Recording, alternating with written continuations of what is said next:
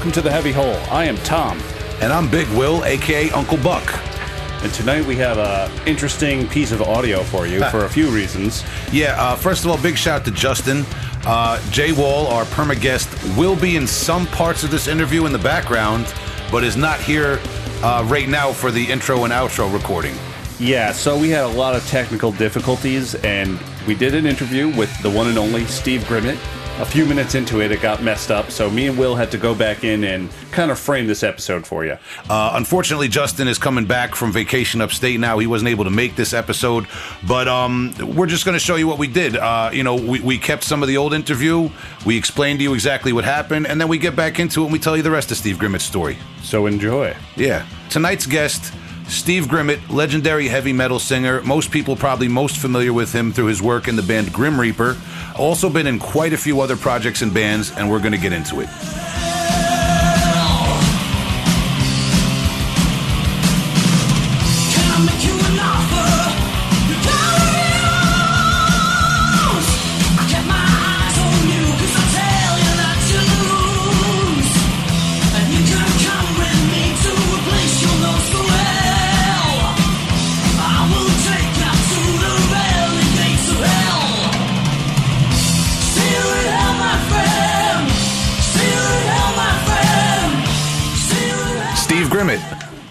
Yes, sir. Hello, it's uh, Will from Heavy Hole Podcast. How are you? Can you hear me okay? Yes, I can. Can you hear me?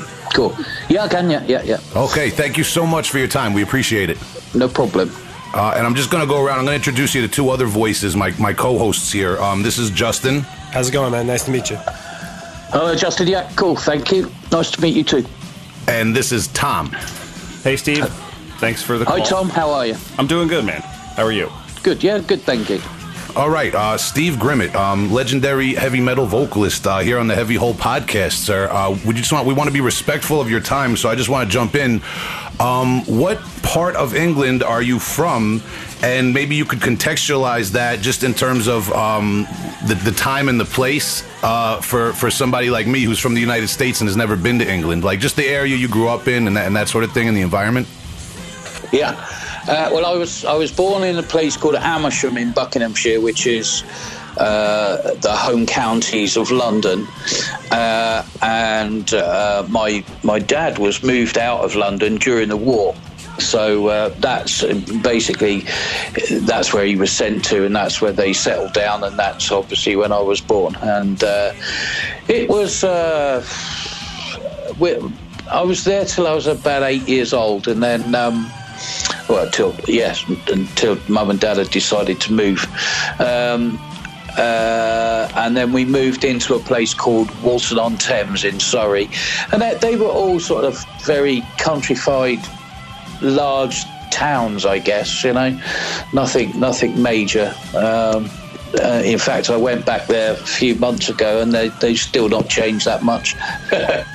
so, pretty much like England. But it, yeah, if you can imagine the suburbs of, of, a, of, a, small town in England, then that's basically where I've lived. Oh, okay. And um, what are you from a particularly creative or musical family? Uh, no, not really. No. Um, my mum sings. Uh, my uncle sings in a band, although I think he's now too old to do that. But um, but no, nothing, nothing really major. So, how does music come in for you? At what age do you begin um, singing, or at least showing an interest in music? Uh, I was uh, 13, I think, 13 or 14. Uh, girlfriend caught me singing in the bedroom and she said, Well, you're really good, you know. And I was like, Yeah, yeah, yeah, yeah. And anyway, she got me a job in a, in a band, um, a local band, um, which didn't last too long. And then. Um, uh, I started working with Medusa. Um, I don't know, about six months, six eight months after that, um, and then uh, straight on to Grim. Well, not straight on, but but after a while, we moved to I moved to Grim Reaper. Okay, and um, obviously we have a lot of questions uh, about Grim Reaper and about your, your, further on in your career. But before we move on, uh, you did mention that you were, um, I, I, guess, as a teenager, it was a girlfriend of yours that that encouraged you to start singing. Uh, could you tell Yes. us? Could you tell us a little bit more about what, just what, what you were like as a teenager, and maybe what the climate was in terms of rock and roll music and youth culture uh, around around your area? Well, it, it was it, it was sort of get, getting going really because uh, my first live song that I, that I played was um, "The Boys Are Back in Town" by Thin Lizzy. Yes. So you imagine the kind the, the, the kind of time, um, and then we also had Slade. Which weren't really what I call heavy. Well, they're not heavy metal at all, but um, and, and that was the kind of thing. And um, so I joined it right at the very start of any new wave of British heavy metal. You know, once I was in Medusa, that was it. You know, that it was it was all heavy metal after that. But um, yeah, that would that would have been classed right at the very start of of um, new wave of British heavy metal. And and when do you remember the term heavy metal uh, kind of replacing rock, or or at least being used to differentiate from hard rock music? Yeah, was well. That was in the states, uh, and we we still had we didn't pigeonhole ourselves. So it was like difficult to listen to. Well, not difficult, but it was like strange to listen to people say, "Oh, you're you're a hard hard rock band, or you're heavy metal," or uh, we just did what we did. Really, uh, we didn't and roll, aim to right? play for any particular um, genre. Yeah, yeah, and and um and just before we start talking about uh, Grim Reaper and your career really jumping off and Medusa, what gi- given uh, you described a little bit about the type of town and the type of areas you grew up in, if not uh, singing for heavy metal bands and performing music, uh, what sort of life do you do you think you would have gone on to lead, and what sort of career do you think you, we, would have had if you would just kind of um I guess maybe fallen in with with the the majority of the rest of the people in your town and in your generation? Yeah, okay, quite possibly, yes. Yeah, I mean, uh, my family were builders, so uh, I did for a while fall into that and uh, uh, and did uh, construction work and stuff. So um, yes, I could have quite easily fallen into that. But I, I think my my my dad knew that I was never going to be around long, really. but uh, yeah, uh, in fact, in fact, he gave me the thumbs up really because he used to. He, he- had a, a panel van and he, he used to take us all over the place. You know, when we first started coming to the states, he used to take us down to the airport in his uh, in his van because it had seats in it all the way to the back. So it's like, you know, he he was our, our limousine driver, if you like. so yeah, yeah, it was it was good though. You know, they, they never held me back. Never said, "Oh, you shouldn't be doing this." You know, they were proud. So uh, yeah, it was good. It was all good actually. That that's excellent. And I mean, on that note, are you uh, when you return to like your hometown? Are you kind of uh, celebrated as like this, uh, you know, this returning hero or, or something of, of that nature, or at least like a, a returning rock star or something? Uh, no, no, not at all. The town Uh, town freak is back. yeah, I mean, if if if I'd have been in the states and, and and born in the states, that probably would have made a difference, but not here. I mean, people people find out that I'm I'm a, a singer, and they, oh, what do you sing? I uh, I sing rock. You know, well, what band? And you say, well, it's Grim Reaper. They go, oh yeah, I've heard of Grim Reaper. It's like. "Mm, Yeah, you probably they probably haven't, because we we've never really done a huge amount in our own country. There's never been a call for us to play in our own country. so uh, I don't know how they would hear of us unless you know they've stumbled upon stuff on YouTube. But yeah. but yeah, it's uh, yeah, no, not really. I, I probably uh, mean more to the to the town I live in now in Swindon uh, because the local newspapers followed me. Uh, when I was hospitalised, and uh, and they followed me quite a bit actually. So, you know, I could see people looking, and they go, you know, pointed, oh, that's him, you know. Yeah. So uh, that's that's all it's for, not not for my music, for, for losing my leg. Well, good good to be recognized for something. Yeah, exactly. Yeah, yeah. um, all right, so so getting into Medusa, you just recorded a few demos with Medusa, right? Yep, that was it. That was all it was. Um,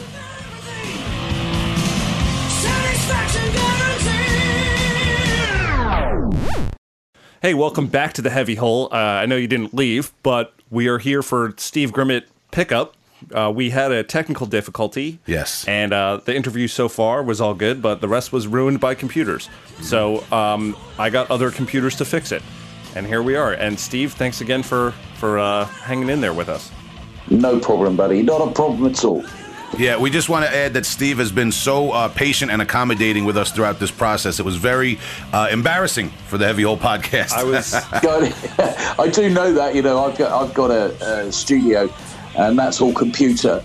And sometimes it just goes tits up on you, and it's there is nothing you can do, um, and it's a real pain. But that's that that's you know such is life, unfortunately. Yeah, I'm just constantly under the threat of these robots, you know?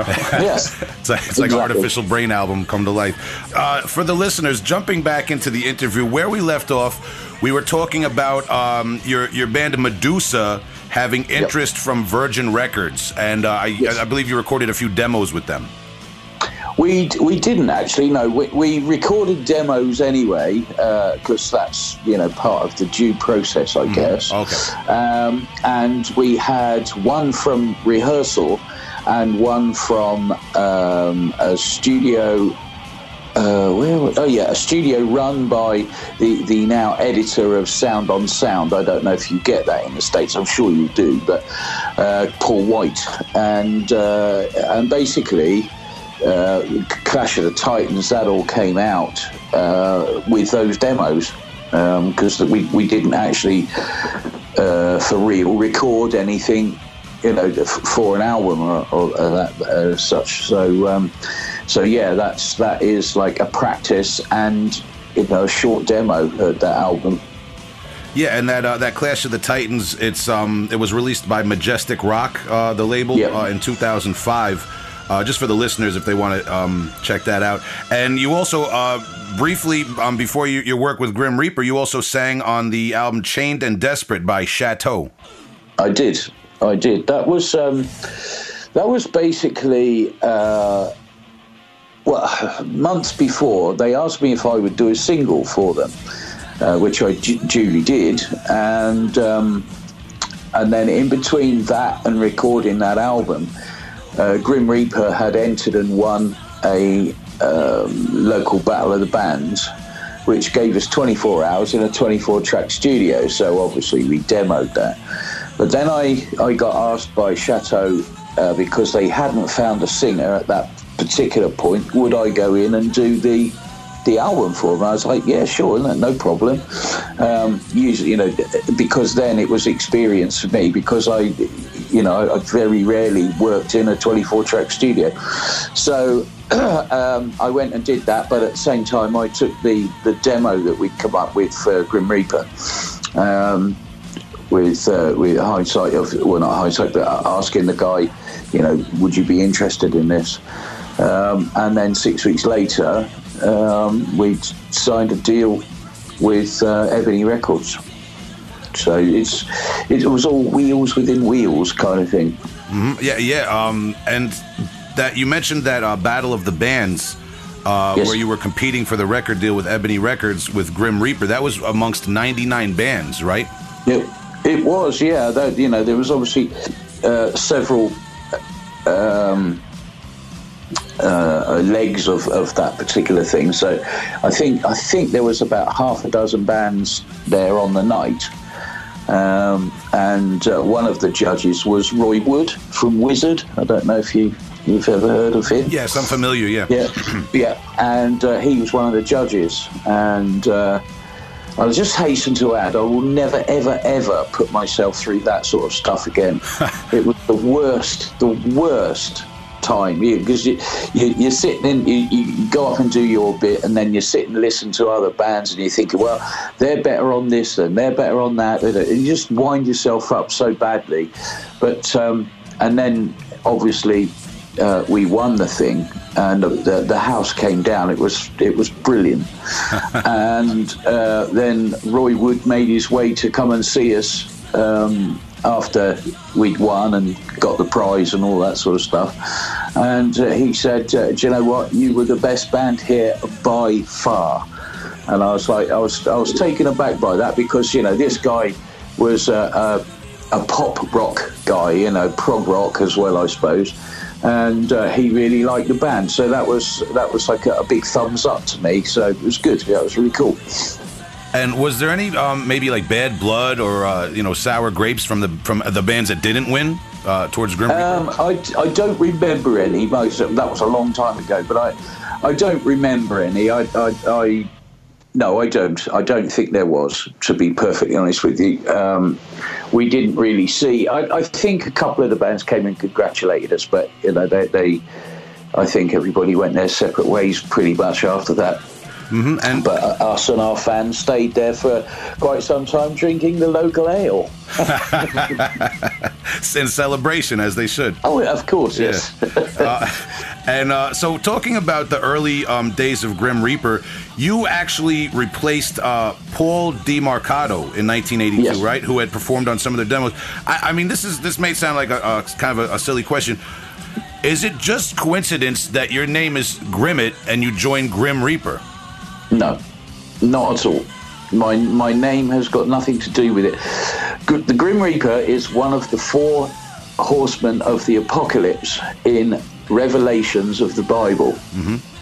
And you know we've we've had all sorts of uh, shit about that. You know we're devil worshippers and all this, and it's just like, oh, just it, what it is. You know the Grim Reaper it, it, it conjures up great ideas for album sleeves and all that sort of stuff. And that's just, Sure that, that- and that was it, you know. And then the songs are like three and a half, four minute Hammer House of Horrors, basically stories, you know. And uh, um, we we came in for a lot of crap with that. Um, but you know, it was it was just it blew us away because we never even considered all that stuff. Never ever considered it. You know, we, we weren't devil worshippers, and and and it was just like I, I just don't get it. You know, and and we'd have interviews like we're doing now.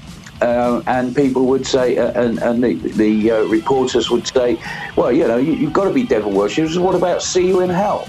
And, I, and I'm like, okay, do you actually know what the song is about?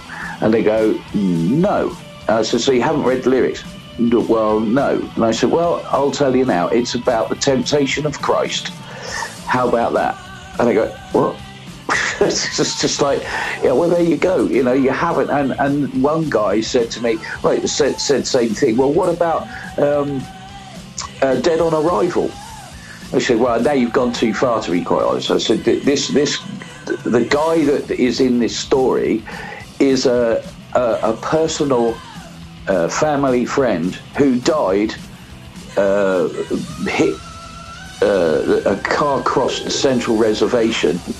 Uh, but in in the UK, we have uh, like armor guard uh, for the central reservation. Stop that happening. You know, stop a car crossing onto the other side of the freeway. But this didn't hit it and it took off and it went straight into his Porsche, right into the cockpit. So uh, you know he was killed instantly, probably mangled to, to shreds. You know, and and that song is about him.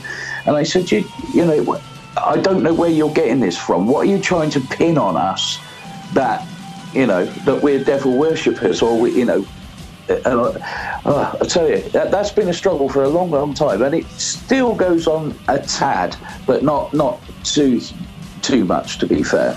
So uh, yeah, it's um, and, and it, it, it comes as a nice a nice little put you down type thing, you know, when you tell them exactly what the lyrics are and and go away and and read them. You know, before you open your mouth, sort of thing. So yeah, I've had a few interviews like that. Yeah, uh, and I mean, you're we're talking right now about the the mid '80s. This was the period a lot of people referred to as the Satanic Panic period, where a lot of journalists, uh, you you even had like Geraldo Rivera and Oprah Winfrey, um, kind of sensationalizing heavy metal. There was the infamous case where the two teenagers committed su- attempted the one co- attempted to suicide and the one was successful at suicide. And Judas Priest was brought into court in the United Yeah. States of America. Um, there's a lot of famous cases like that. And um, I did did Grim Reaper ever have any kind of backlash like that, or was there an instance of a fan that maybe had issues and took something too far and blamed Grim Reaper or anything like that?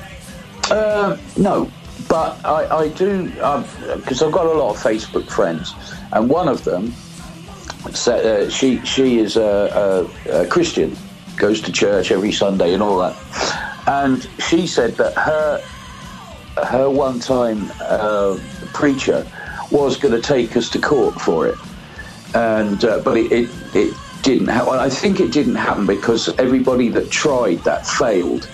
Um, you know, obviously the Judas Priest, and then Ozzy Osbourne was another. Um, and I think basically they, they just thought, well, you know, it, it's a waste of time. You know, what have we done? You know, there's nothing satanic about it at all. But anyway, they didn't. Um, um, but yeah, it was kind of upsetting when you consider that it's just entertainment. You know, um, I don't know. I mean, we never had that problem in this country.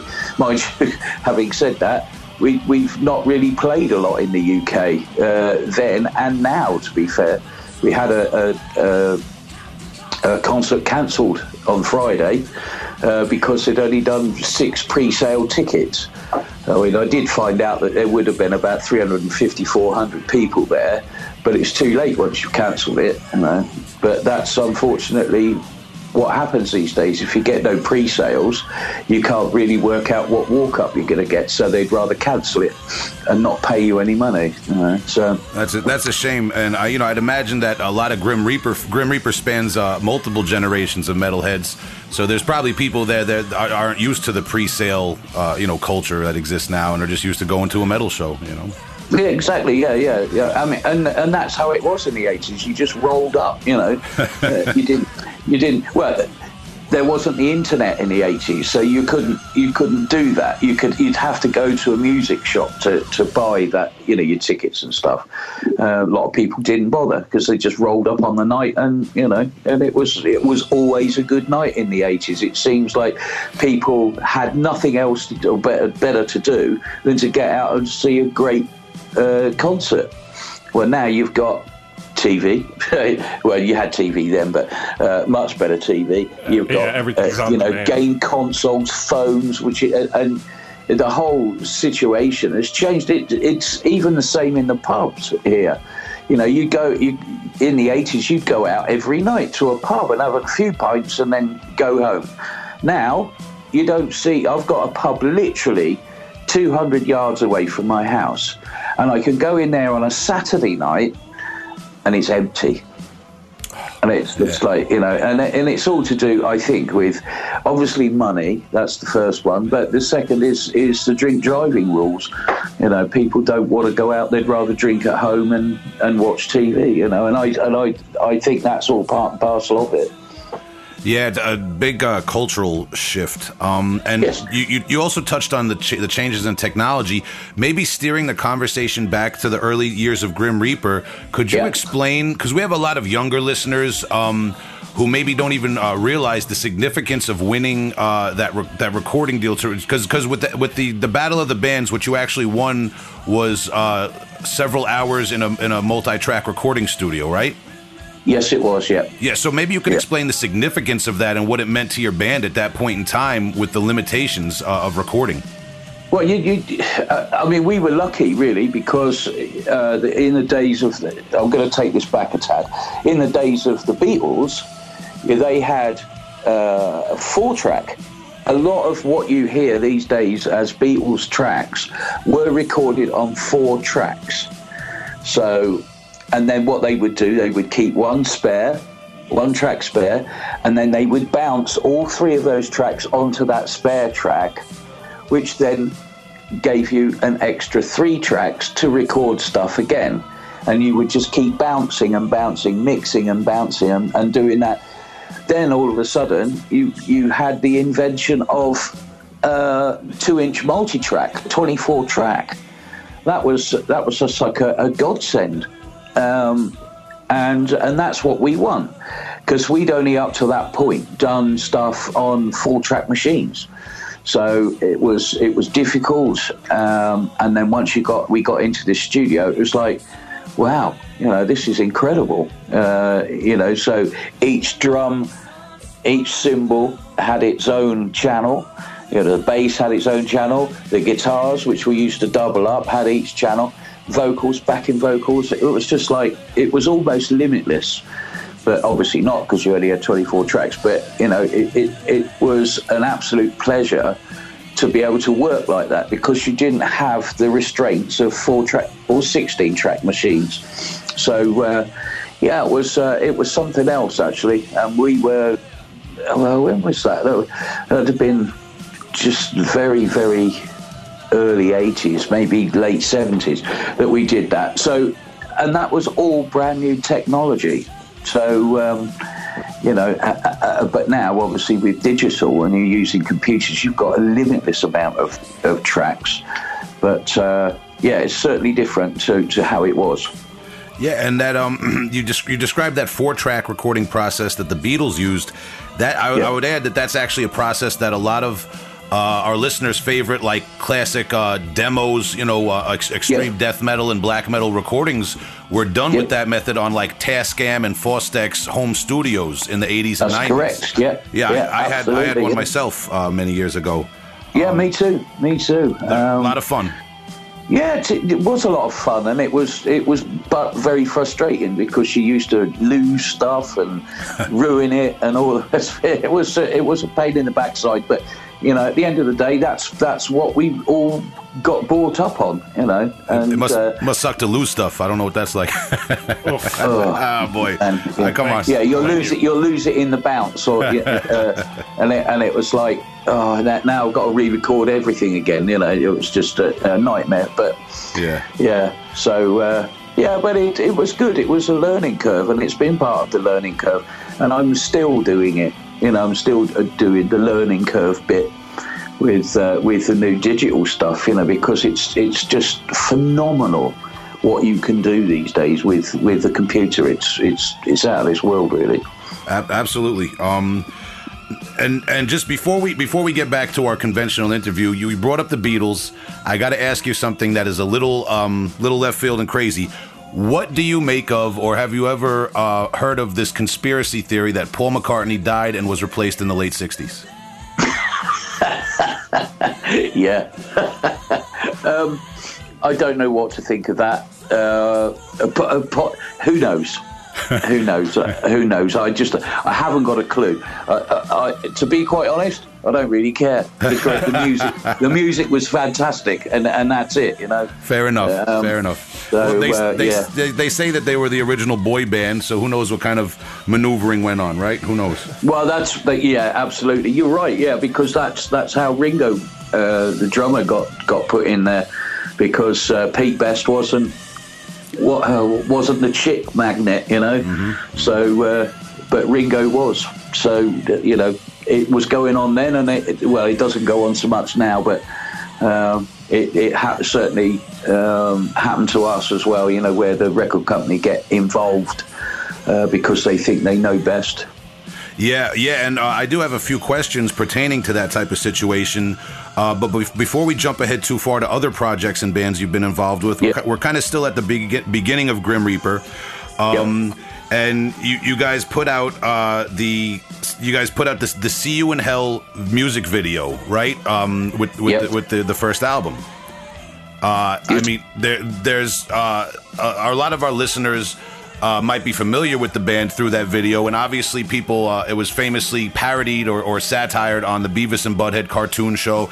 And uh, I just, what what was your like initial reaction when when they were shooting the video? Like, take us through the, the steps of of, uh, of maybe the filming of the music video and how much creative control you guys had in it. Um, well, it was it was a fairly basic video to be done. It was just uh, us on a stage playing live uh, to no audience. Uh, but um, it was it was good fun. You know, we'd never done it before, and it was something that we we quite fancied doing. Um, RCA at the time were requesting this because we didn't get one with our label. Uh, RCA actually paid for that, but. Um, uh, yeah, it was something else actually because I, I, think the director was the same guy that did um, uh, Bohemian Rhapsody for Queen, mm-hmm. and uh, yeah, it was that was a good day actually. Actually, it was a long day, but it was a good day. But, uh, it wasn't terribly taxing because, like I say, you, you, you we, they were just videoing us doing what we did, you know, doing a gig. Yeah, just, it was anyway. just all day instead of a couple of hours. and and did this um, did this music video receive rotation on MTV uh, at that point in time? Yes, it certainly did. They put it out. Uh, they put it on MTV. They were only going to show it once and they put a questionnaire. MTV put a questionnaire after it. Is this sort of stuff that you want to see more of? And they got inundated, absolutely inundated, where um, uh, MTV then had to make a decision. Right, okay, how many more times do we do it? And they what basically what they did, they gave us maximum rotation. So it was seven seven shows a day or seven videos a day, seven days a week for seven weeks. You wow. couldn't ask for better publicity than that. So uh, yeah, yeah, I mean, six, you know, six a day for six days for you know that that would have been way more metal for the three sixes, but you'll take the oh, extra yeah. one, yeah. but wow. yeah, it was a, it was a surprise to us, and well, a surprise to everybody really that that that uh, we got so much attention from that, and you know, going go going back to media, that's all we had in the eighties was MTV and the magazines that's all we had to get the, the, the stuff out there, to announce tours and all the rest of it. That's all we had. Nothing else. It was. Uh, uh, I'm, I'm, just wondering how, how it would be um, going back if we had the media we've got now.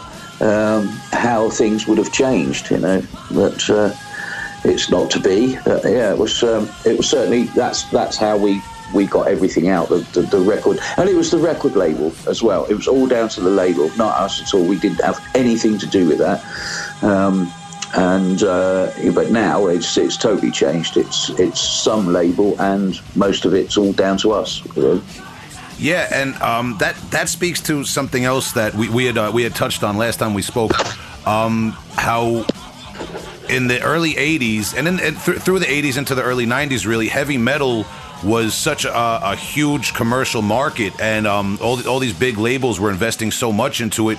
Whereas now, uh, you know, I'm 37, and a lot of people um, younger than me and from my generation think of heavy metal as being more of a clandestine, kind of cryptic, underground kind of community and culture. But maybe you could talk about just how big heavy metal was. Well, it was it was huge. It was absolutely massive. Um, the uh, because because they, there was no internet, uh, people wanted to find out about you had to search magazines, watch MTV, watch other shows on TV.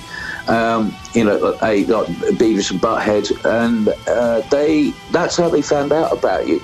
That's you know the in-depth interviews and stuff like that, and to where you were playing because the uh, once you announced a tour, the record label would then put that in all the magazines. You know, uh, so they had to buy magazines to to uh, to find out what was going on, and and I know that to be a fact because here in the UK we had, well, still do have Kerrang, and when that first started, uh, I think there was, I think it was close to three hundred thousand in the UK alone, three hundred thousand um, copies sent all over the country. So it was well a well-read magazine. And these days, I think it's down to about twenty thousand. So that gives you some idea of, of how important magazines were back in the day. Um, so uh, yeah, but, but but now obviously they don't need that sort of uh, well we, do we need it no i don't think we do you know it, the media is different now we use the internet um, Facebook and all that sort of stuff to, to let the fans know exactly what's going on. Yeah, yeah. Um, and what about just on, on that note? Uh, I know when I was getting into heavy metal uh, in the um, in the '90s, there was a, a, really heavy, there was a vibrant culture of underground zines, uh, handmade magazines, uh, and tape trading. Was uh, were, were, you ever involved in that, or was that ever a big deal for Grim Reaper in the '80s? Yeah, we did do that. You know, we did. We never refused an interview, um, uh, and yeah, so we did all the fanzines and, and and and all that sort of stuff. I even did one three-hour marathon with um, Cornerstone because they, they got onto me and said, "Well, you're a devil worshippers band," and it took me nearly three hours to convince them that we weren't. but yeah, it was um, yeah di- different different uh, different culture, different media scene, but you know there was the information out there for you to get because, like I say, we never ever um, refused an interview. Yeah, and and um, I know you've you've said uh, a few times that you've toured more extensively in the United States uh, than in the United Kingdom. Um, yes. Uh, do you want to talk a little bit about maybe the first time you, you made it over to the United States and what the uh, the reception was? And was that your first time visiting the United States? Was traveling here with Grim Reaper? Yes, it was. Yeah, and in one word, it was debauchery. Um, uh, yeah, it was. You know, it, it, it was. We don't uh, we don't the, censor the podcast, so feel free. Yeah, cool. Well, it, it was. It really was sex, drugs, and rock and roll. if you know, and that was it. We had. I think Nick and I came over uh, about a week before the tour started, and we got onto a, a, a 747 jumbo jet and it was like, what the hell is going on here? You know? And of course, we, we breezed it, went out, had a great time, and then did the tour. And it was it, it was just something else. You know, it was like doing what I want to do uh, every night of the week. It was it was just fantastic. Um, it wasn't all sex, drugs, and rock and roll to start off with. The first two tours, I think, were were fairly they were insane, but not not you know it wasn't. Um, we could have got locked up and all that sort of stuff. The third one was, but yeah, it was. Uh, it, it, there are lots of little things that come back to me every so often, and uh, it, it's I do I think about it with a lot of pleasure because it was great. Uh, what What's one of the big differences you notice, or some of the differences you noticed between uh, the United Kingdom and the United States. Maybe not even in terms of the heavy metal scene, uh, or maybe in terms of the heavy metal scene, but just like kind of cultural differences and, and things you hadn't realized or thought of before. Um, uh, we won't get uh, upset if you say anything. no, no, no, no, no, no, July, no. July Fourth is past. I wouldn't. No, I wouldn't do that anyway. And and to be fair, I haven't. You know, I've I I dare say I've, I've come across assholes out there, but I've come across assholes here.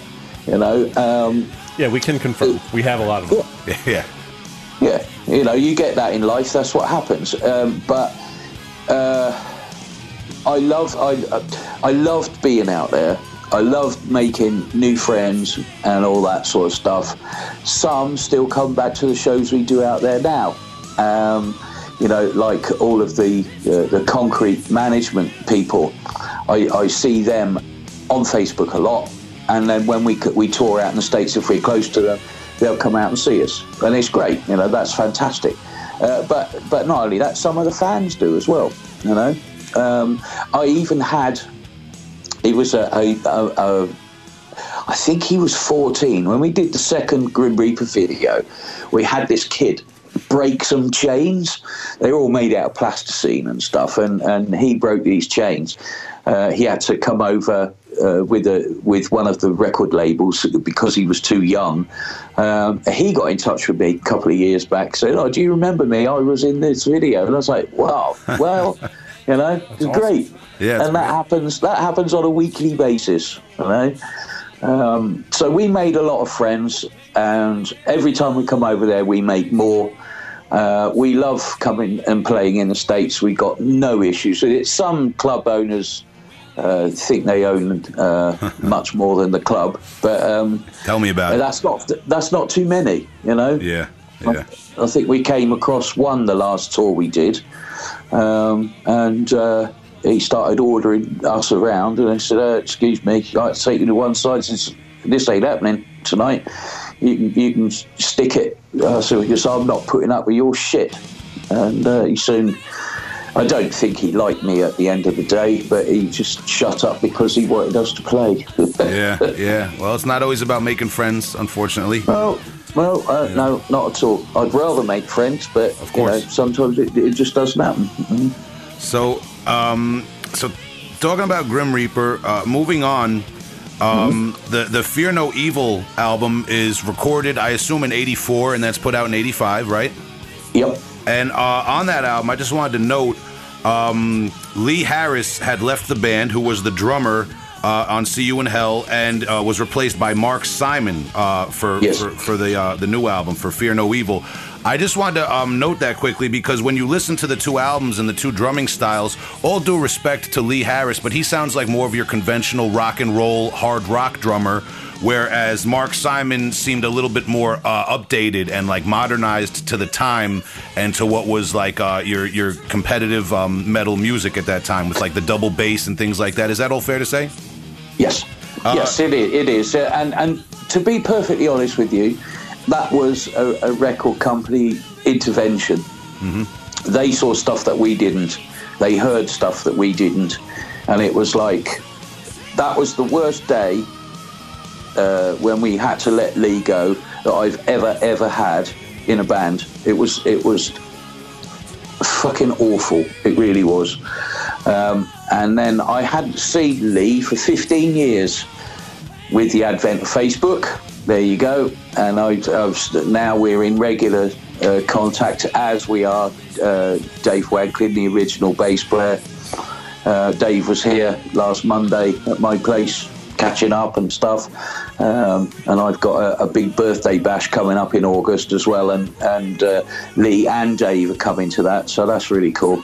Um, yeah, great. it's it's, uh, it's a, a nice thing, you know. That we've stayed in touch all the time, even though you've had problems and all the rest of it. You know, I've stayed stayed friends with them because why wouldn't you? You know, they, they were great. Yeah, friends are Oh, important. great guy. Uh, absolutely, and that's great to hear. Um, yeah, I mean that kind of speaks to what, what we were talking about a little bit before about what a big commercial machine uh, heavy metal was, and how Yeah. how the record labels were so much more involved in creative control and decisions that the bands might have more control over in this in this era. Yeah, yeah, exactly. I, I think that's right. And and with um, uh, with this era, uh, uh, the record labels are not as strong. Um, bands are not as dumb either. You know, they know that that that they're on a limited access type of thing with these labels now, and so nobody's going to mess with each other. You know, from from also from from the point of of uh, legalities. You know, you used to sign a contract with a label; it was thirty to forty pages long. um, uh, now it's like three pages if you're lucky. You know? Yeah. So it's it's there's a whole big difference, you know, because bands taking labels to, to, to court and stuff. Just you know, you don't need that aggro. So uh, um, that's why it's all done. It's very simple. It's laid out in English instead of wherefores and and all that sort of stuff, you know. And uh, I've got a, a really good friend uh, that's uh, a lawyer. And he said, "Yeah, all this stuff, this, therefore, and what for, and all the rest of it." He said, "All that does is like loop the whole question back around again." You know, and I'm like, "Oh, okay. So this doesn't need to be no. This doesn't need no." So you know that's and that's why you know contracts are, are a lot smaller these days. You know, because there's no need for any of that rubbish. So uh, that's another good thing. Yeah, and saves paper, of course. I I, th- I think fans maybe um, metal fans and the metal culture has has become a little bit more uh, discerning. Like like I feel like heavy metal fans can tell when an artist is disingenuous nowadays and maybe doing something just for commercial value as opposed to you know uh, truly inspired. Yeah, exactly. Yeah, yeah, I agree with that entirely. Yes. Um, so so Fear No Evil uh, comes out. I want to talk about the Fear No Evil music video. That's probably my favorite of your music videos. Um, Yes. re- really over the top, kind of post apocalyptic Mad Max Yeah, that's right. Yeah, Vision. that's exactly what they went for. Yeah. Uh, unfortunately, well, fortunately, we didn't have anything to do with that. We just turned up on the site, um, which was uh, the, the water scenes with the the big um, amphibious truck. That was done at a place called Thorpe Park, and that now is one of the biggest um, fun parks in the country. it was freezing cold. I think it was done in sort of like November time. Uh, we were in aircraft hangars. They got some aircraft hangars with World War One aircraft, biplanes, and all that. And we were stripped down to our underpants, and then they were using paint rollers to, to put mud on us and all that sort of stuff to make us up to look like you know we we'd not had a bath in or, or a shower in uh, you know months, and uh, all in the freezing cold, and that that sticks out to me more than anything. But yeah, and then they they they tanked us around in this amphibious vehicle uh, all over the lakes that are there. Um, and shot all that stuff, and then the following day we went to the indoor shots, which was a um, I don't know how old the thing was, but it was a, a few hundred year old barn. And uh, I mean, that, that was a, a, bone of contention to start off with because they had to insure it for a million pounds with all the. Uh, and, and, going back in the 80s, that was a lot of money. That's uh, crazy. So, uh, yeah, yeah. So, uh, yeah, that all that was done. And you know, there was uh, there was a lot of money spent on that one. To be fair, um, wow. Because we had extras in, obviously, and then the uh, the wolf. He was a, a bodybuilder. Um, had him in, and uh, yeah, it was a, that was a good a good couple of days actually. That was good, a lot of fun. Uh, yeah, amazing video, uh, real heavy metal, like uh, a true metal video. I mean, you, Yeah. you, you, you guys come in, you, you free the metalheads, you fight the bad guy off with a guitar solo. Uh, Yeah. it, the the whole thing. Were the extras actual like metalhead kids from the area, or just like regular your average extras? I think they were just average extras. I, I, I think I think some of them were musical, but not not heavy metal. I don't think ma- many of them were uh, into heavy metal. They were just directed on what to do, you know. But uh, it was a good it was good fun. That was definitely. So, with uh, the Fear No Evil album, um, you I assume you guys go on a touring cycle again. What's different this time? Is it uh, elevated status, bigger shows, new countries? Yep, they were. Well, actually, at that time, we uh, and up to the time when the band broke up, we had only toured in the states. We hadn't played anywhere else in the in the world at all. Wow. Um, so yes, in the states it was from you know clubs to then theatres and all that sort of stuff. That that sort of size place. So it was a, a, a lot bigger. Um, th- th- we did the Hell on Wheels tour uh, for that album, and that was with Helloween and Armored Saint. Um, and uh, I'm still good friends with Armored Saint. It's funny actually. I was in I was in Brazil uh, a couple of years ago, and they were touring, and I met up with them at, at the show that we did in, uh, sorry, the show they did in Sao Paulo. Uh, still, still the same old nice guys. It was cool. But yeah, uh, so that's what we did with that, um, and that was an insane tour as well. You know, three heavy metal bands, and all the chicks under the sun. You know, it was uh, uh, that was definitely debauchery, but. Um, yeah, it was good. That was that was yeah, it was really good fun. Um, it's always been good fun. There's never a time where um, you know you, you you- you're just ball aching to get home. So uh, yeah, it's always good. Uh, okay, and um, going uh, going further, you guys do "Rock You to Hell." The Yeah. um, was there any trouble with the label going into that album, or does it start more uh, after that?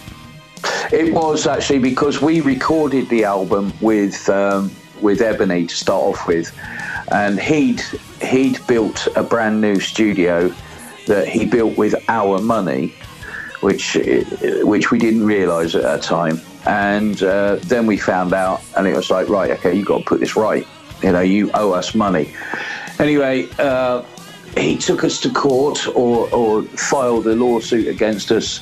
RCA didn't want to know uh, and dropped us because of that. Um, and he tied us up from working for quite some time as well through this. In fact, in fact, that was the demise of Grim Reaper because we couldn't work anymore. Uh, he, he put a, um, a cease and desist, whatever you might call it. I don't know what it was called, but he did that to us and um, and stopped us from working. Nice, eh? Yeah, Wow. What an asshole. So Yeah. Like, awful. so three albums in, uh, popular band. You guys had. Uh, I, I I remember watching a very um uh, a live performance on Headbangers Ball MTV. Uh, you know, you, you guys are a popular band with a following that you've built over three albums and um, you know several years of the '80s. And just this this guy files this uh, stop work, and that's it. There's there's nothing you guys can do. Yep. Nope, absolutely nothing. And it took, well, because we didn't have any money um, and all the rest of it, and I still haven't been paid anything by by RCA at all. Right, I'm fighting that with them at the moment with, with lawyers. Wow. Um, so we, we had no money, so we couldn't we couldn't fight it. And then uh, I, I mentioned earlier, I got uh, I got a, fr- uh, a friend uh, that's a lawyer. He sorted all that out for me, and basically got me out of this this lawsuit, which wasn't ever going to be um, continued because Ebony Records uh, went bust, and uh, so that wasn't going to happen either. But it had to be resolved, so it was resolved, and then I started on other projects after that. So uh, yeah, it was a it was a shit time, and uh, uh, and that's just one of the things that the music industry can do to you. Um, unfortunately, we'd had it done to us. Yeah, um, sad, sad to hear that uh, and to and to know that. But I do have to say, you really didn't let it bring you down. You you didn't waste any time at all because you. Is that, is that on your hear end? that? that's a, that's the ice cream man. oh, Oh, great. and my and my dog is uh, is an Alaskan Malamute, and she and when he comes round, she starts howling.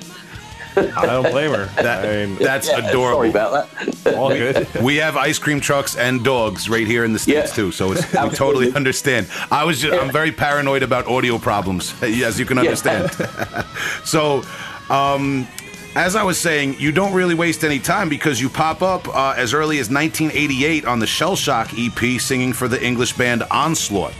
That's right. Yeah, they they uh, they were with uh, London Records, which is part of Polygram, and they'd done their album with Stephan Galfas, and the the label rejected it because they were going to go into it. They were going into a different um, a different uh, style, and Sy Keeler, unfortunately, just couldn't do the, the he couldn't do the job. And I feel so. I, I like Sy. I've got I'm, I'm friends with Sy, but um, he uh, he got kicked out of the band by the band and the the record label, and obviously they'd been watching. Uh, Onslaught's management had been watching what was going on with me, and then I got a phone call out of the blue.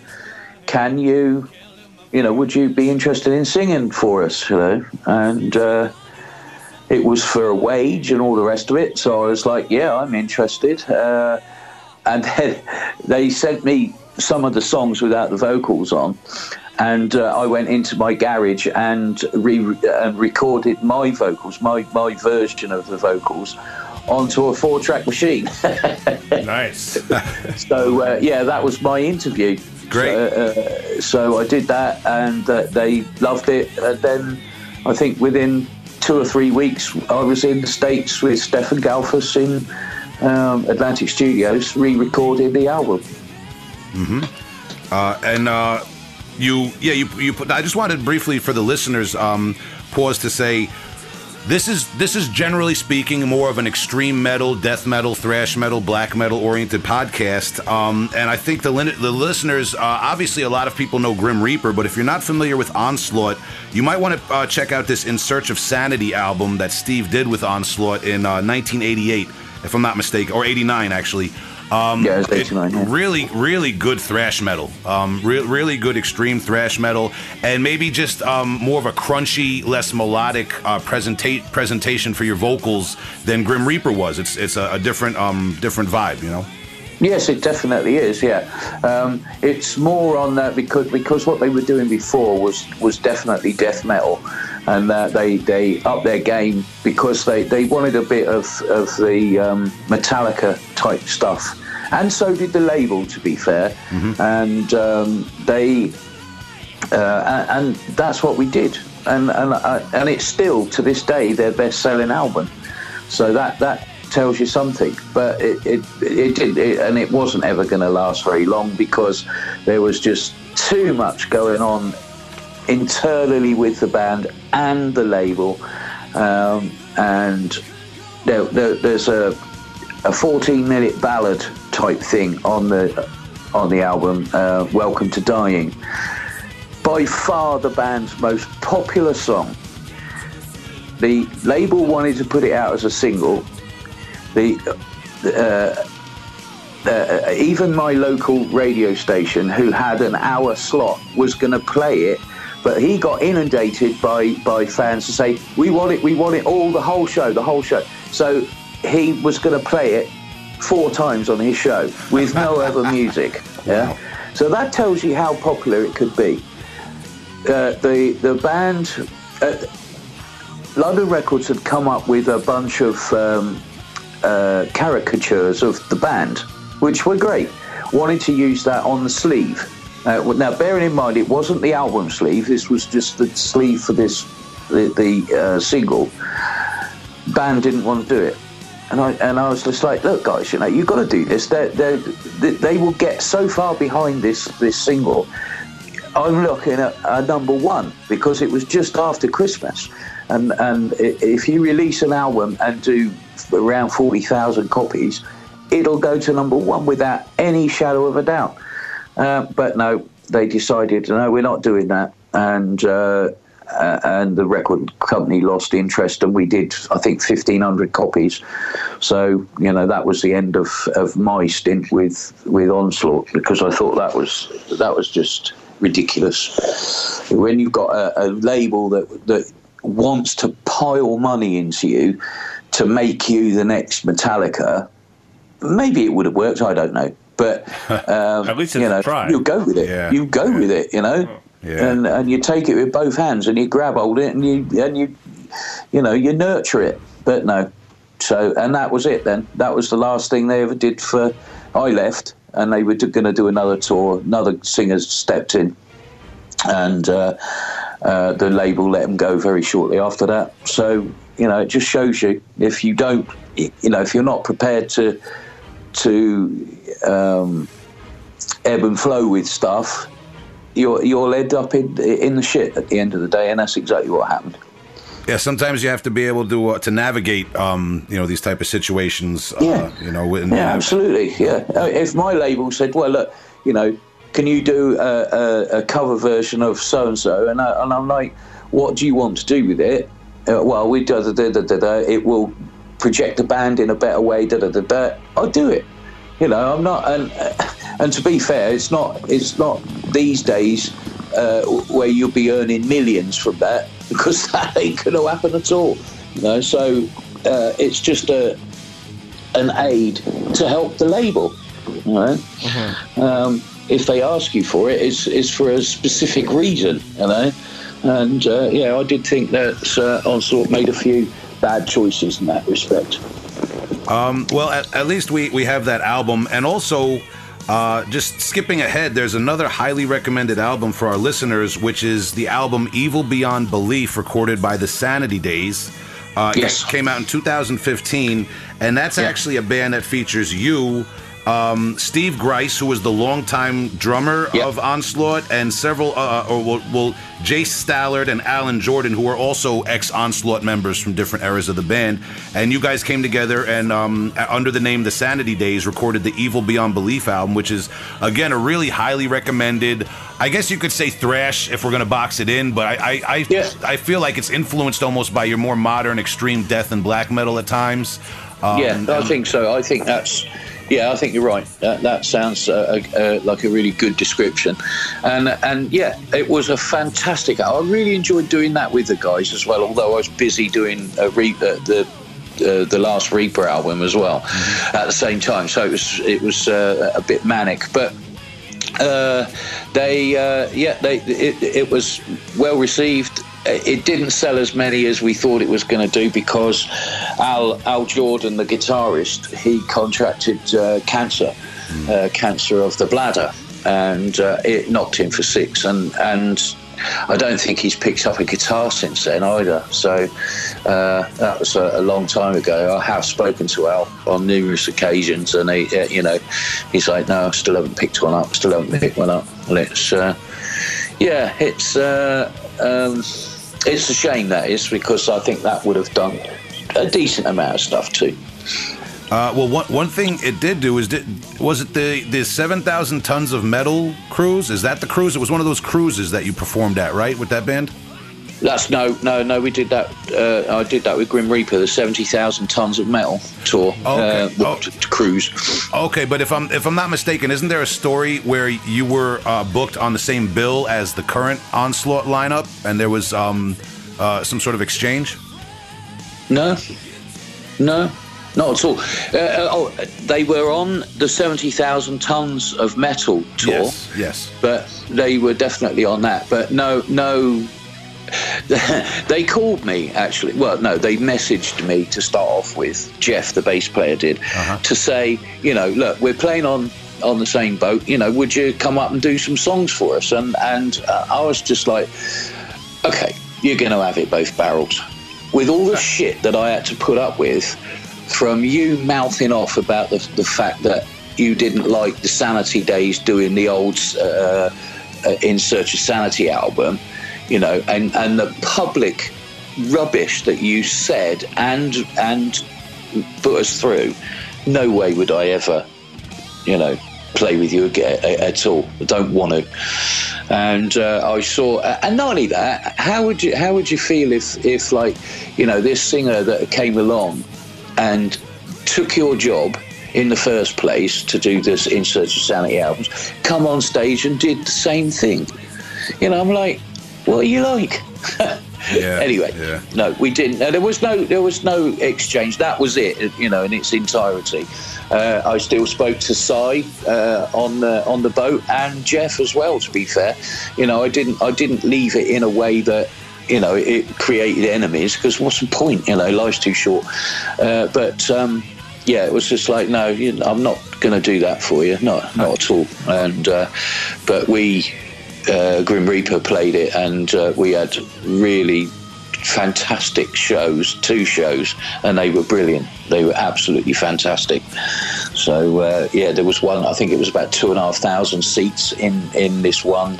Um, I want to say arena. It's not an arena. It's a theatre, and uh, we filled it up the first the first time we played there, and then the second one was a lot smaller, uh, but we packed that place out as well, and it was a great. It was a, we had a fantastic time. It was really nice. Excellent, excellent. Yeah, I uh, didn't mean to misrepresent that. That I knew there no, was. No, no, no, that's some, okay. Uh, no, it's okay because sometimes yeah. things get bent out of shape, and you know, and, and there's no need to bend that one out of shape because it, it was just like the, the the the honest, you know, I've just given you an honest answer, and if uh-huh. you ask Jeff at some point, point uh, the bass player, he'll tell you the same thing. That's exactly what I said, and uh, you know, so, um, but yeah, so I didn't play with them. Okay, uh, fair enough, understandable. Um, and going back into your your history a little bit, um, after that uh, after you leave onslaught or, or um, you know the, the onslaught situation uh, is, is, uh, you know happens and, and you're no longer with yeah. onslaught it seems like very quickly you form Lionsheart is that correct Yes, yeah. Well, it was. I actually started speaking to uh, the the bass player and uh, guitarist. Said they're identical twins. I started speaking to them bef- whilst I was still in Onslaught, and said, you know, you obviously want to do some stuff with me. This is what I'd like to do. You know, I'd like to to, to make it. Um, it, it well, I'll.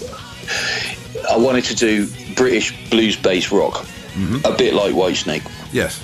And uh, and so that's what we did. Um, but it was after I left them after I left Onslaught, um, that, so I got in touch and said, right, okay, I'm free now. Let's do it. So we did that, and uh, we we did the album, and I took it to London Records because I was still signed to them at the time, um, and they said no. So uh, we took it. Who did we? Who picked it up? It was Music for Nations in the UK. It was quite a large. Um, independent then, and uh, yeah, they picked it up and stuck with me for another couple of, one, two albums actually. So I did three albums uh, under uh, under um, Music for Nations with Lionsheart. Yeah, Yeah, Yeah, it you, you, you have the, the self titled album in 92, uh, Yeah. 94, uh, Pride Intact, and um, Yeah. in 98, the Under Fire album. yeah. Uh, and then in 04, there was kind of a comeback with Abyss. Yes, it was. Yeah, um, into the abyss. It was, uh, and that was with, well, the guitarist especially is the guitarist that I've got with me now for Steve Grimmett's Grim Reaper, uh, Ian Nash. Um, we did do that album. We did that because somebody told us that the Japanese would be very, very interested in doing it. Well, in actual fact, we spent all this money because we weren't signed. We spent a lot of money m- making it, and apparently this company wasn't interested in the first place. So, so they, they you know, we get stung again. But um, uh, Japan is definitely on the cards for uh, Grim Reaper. So uh, yeah, I'm looking forward to that one. Well, I understand that Lionheart was very big in Japan during the 90s. it was actually, yeah. Um, uh, I remember I was out there uh, the day it was released, and uh, Tets Maru, the the A and R guy from, um, oh, I can't remember the name of the label. Uh, oh, it won't come to me. Anyway. Uh, he uh, he picked me up in a cab in the morning to go and do some interviews, and uh, he said, "Steve, if you release an album in Japan and you do fifteen thousand copies, it's considered a success." I was like, "Oh, well, that's great. You know, it'd be great to to do that amount." He said, "Well, we did that in the first ten minutes this morning." I was like, what? You've got to be kidding me. He said, no, by the time we finished, this thing we'd have done 80, 90,000 in the first couple of days. And it rocketed us right to the, to the number one spot in the Japanese charts, which is unheard of Wow. for, for a non Japanese band. And, uh, yeah, and then all of a sudden, I couldn't go anywhere. I couldn't walk out in the streets. couldn't do anything.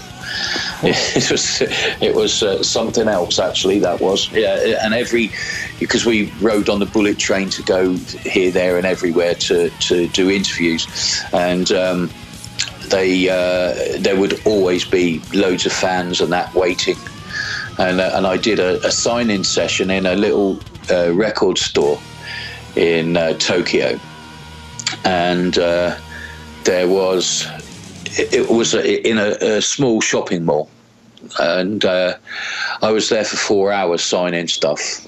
It was it, the whole place got taken over by Japanese fans. It was unbelievable. But yeah, yeah, it was great. That was Wow. that was good.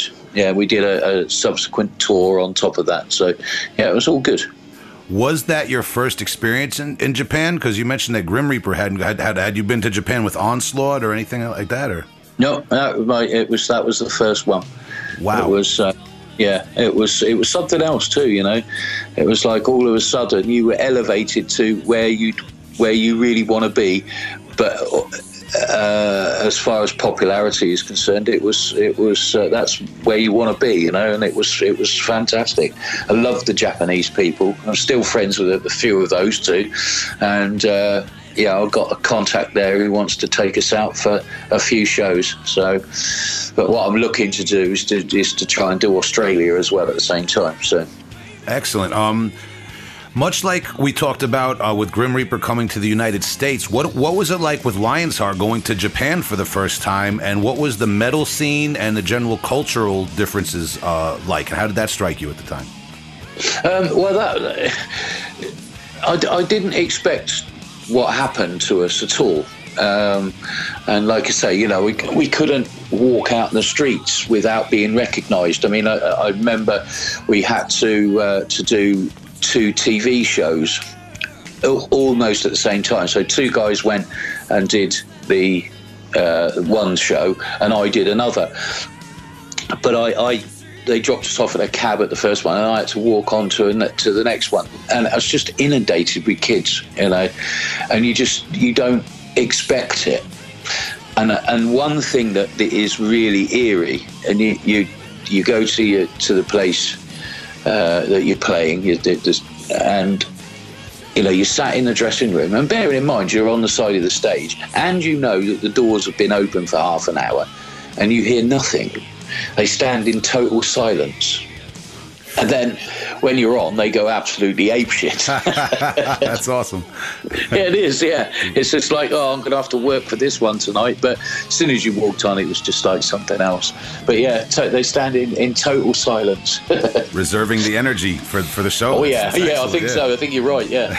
yeah. So, uh, in the '90s, um, with Lionsheart, is this like an older, wiser, more mature Steve Grimmett, or is this still sex, drugs, and rock and roll? No, it's much more um, uh, a maturer me. uh, I, I know what I want, and I know not exactly how to get it, but um, you know, I'm not basically doing anything for nothing anymore. You know, Okay. uh, and uh, started to take control of what I was doing rather than being led the merry dance. You know, so yeah, it was uh, yeah. I, I, always reflect on uh, on stuff that I've done there, having a good time, you know, and even now, you know, I'll tell you that because we did. You know, I've always, I've never sat in my hotel room thinking oh, I'd rather be home or I'd rather be doing this. You know, I'm there because I really want to be, uh, uh, because it's good fun. You know, and and I earn a living at it. Well, now I do, but you know, it's um, it's uh, it's a great job. Absolutely. Um, and uh, you've you've uh, you know you've got such a wealth of material. I want to get into the 2000s a little bit and cover some of the albums you've released in the 2000s and forward. Um, but as we said, Lions Lionsheart uh, was no slouches. You put out the four albums, and as you said, Ian Nash uh, played guitar on the uh, it's Into the Abyss, the 2004 Yeah. Lion Yeah. Lionsheart album, and Ian Yeah. Nash ends up becoming um, your guitarist for the Reformed Grim Reaper lineup in 2006, right? Yeah. So, Yeah. so do you want to talk a little bit? I mean, um, well, all right. 2006, you have the Reformed Grim Reaper lineup, and 2007, you release your solo album, Steve Grimmett's Personal Crisis album. Yep. Uh, yeah. Do you want to just talk about that period of time and how you go from the Lionsheart mode into reforming Grim Reaper and then recording Personal Crisis, which uh, Personal Crisis has has some lineup members that you've used on other projects? Yeah, it was uh, Pete Newdeck, um, uh, and oh, uh, was the bass player? Oh, I catch it. My mind's going. I'll tell you. Um, yeah, it was a different bass player uh, who who then joined us. All of those guys joined us uh, for for the early Steve Grimmett's Grim Reaper. Um, Was it uh, Mark Trail? Martin Trail was on the uh, the last album that we did, Okay, or, uh, or Walking in the Shadows. Chaz well. Richard Walker. Richard Walker. Okay. That was that was the guy I was trying to think of. Yes, yeah, um, yeah. So that was a, a good lineup, great players, um, but he didn't. It, that didn't last. I mean, it, well, it wasn't meant to be a, a, a band thing anyway, because we I think we we did a few dates in the UK, um, but uh, uh, Richie had problems at home. Uh, he couldn't do it anymore. Pete Newdeck went his own way, and uh, Ian and I then got. Uh, we were getting uh, tour offers from all over the place, and one of them was South America. Uh, Chaz had joined us then. Chaz Grimaldi. He's he's from the US, but he was over here with his family working, um, and uh, we were asked to do South America had no drummer at the time, so we um, we got in a guy called Paul White, great drummer, um, and we did that session. He came out to the states with us as well, um, but uh, eventually that that melted down. Um, nothing too too bad, but was. Um, we got uh, we got in Ian and I got in uh, a new rhythm section. Uh, Julian Hill on bass and um, Mark. I nearly said Mark Simon then. Mark Pullin on drums, who we've known for years, um, and just hello that. What, what do you think we we could do? You can come out to the states with us, do a tour with us, and uh, see if you like it. And if you like it, then we'll we'll do an album and do that. You know, so that's what we've done. Uh, we did two tours last year. Uh, no, this year, sorry. Uh, did two tours, two small tours, and now we've got another one coming up, which starts at the end of August uh, into um, into the middle of September. Yes. So uh, that'll be our last tour then on that visa. Well, we're gonna uh, yeah, we're gonna have this episode out before then. Uh, and try to um, promote that on social media. And wa- watch out, Steve. We might even come out to the New York show if, if you're unlucky. Oh, right, okay, cool. Well, we- way you can buy me a beer. Yeah, we we definitely owe you a pint or two. Okay, yeah, cool. But um, all right, so so I guess it's fair to say you record this this uh, personal crisis, the Steve Grimmett solo album, uh, uh, and then because of maybe some some issues with personnel not being able to commit to it, and there being a demand for Grim Reaper, that's Grim Reaper gets back out there on the road, right?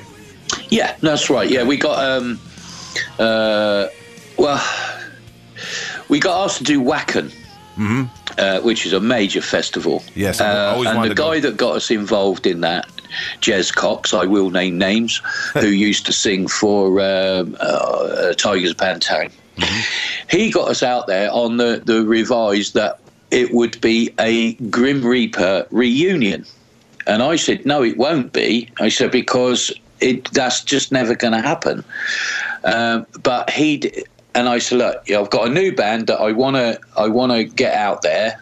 And uh, but what we will do is do a few Grim Reaper songs, and uh, he didn't tell the organisers. So we arrive there, everything's still Grim Reaper, and it's not Grim Reaper, you know. And um, yeah, so that was a. I think we we ended up upsetting it, but it wasn't our fault, you know, the promoters and stuff, because we haven't been asked to go back there again. but uh, that started everything off. Then uh, Keep It True Festival got in touch with us. So, that, you know, we want to do Grim Reaper. Uh, We're not worried about uh, uh, reformation. Uh, just come out and do do the work. So we did that, and that was uh, we had a fantastic show, um, and we've been doing stuff all over Europe since then, and for the sa- we've done Keep It True twice now.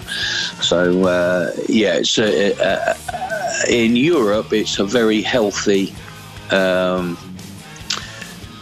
uh, genre of music to be playing, you know, so it's quite good. Uh, as I've been told, um, unfortunately, I live in the United States where uh, hip hop and country music is a lot more uh, popular, you know, but I've, I've always heard that in Europe, metal is a lot more of a respected art form. Oh yeah, absolutely. Well, it, it is everywhere really, apart from the UK and obviously the States. but I mean, we do, we do, we do okay in the States. Yeah, Uh, yeah. You know, we do, we do definitely do okay. And it's not just the old boys turning up; it's uh, a wealth of of uh, youngsters.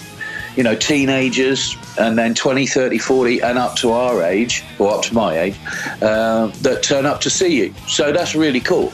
Uh, Yeah. And like, uh, it's kind of different in South America. It's all youngsters, it's all teenagers and 20 year olds. Um, and uh, I think Australia would be the same, and so would so would Japan. I think Japan will probably be a mixture of ages. But uh, yeah, yeah, I'd do it anyway. Yeah, I think metal is at a really healthy point right now worldwide. It is. yeah, it is definitely. Yeah, definitely. And uh, you, you, the, the interaction that I get a lot on um, uh, on the on the internet tells me that you know. Yeah, absolutely. So, so you guys come back with Steve Grimmett's Grim Reaper. You Yeah. record the 2011 Alive and Kicking EP. Oh, she liked that one. It's the wolf. Yeah. And-. And the uh, and the 2016 Walking in the Shadows album. Yes. Um, now I don't I don't want to uh, overlook this one particular album that we kind of skipped though that comes out before that. I assume that maybe you met the gentlemen in Fargo, North Dakota, who were members of the bands Dozer and Sons of Poseidon, while you Yep. were on the road with Grim Reaper in the early No, 2000s? I wasn't. I was on. I was on holiday. Okay. Um, my uh, my ex-wife was from the same area as Steve, uh, Steve Stine, Okay. and uh, we. I said, it's just such a shame that you're not doing anything, you know.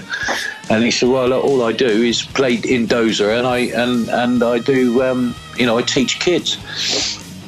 And uh, it was such a shame, and, I, and I'm so pleased for Steve because he's he's become uh, one of those very talked about um, guitar virtuosos now, you know, and I'm very pleased about that. Um, but yeah, we I, I said to him, look, do you want to do an album?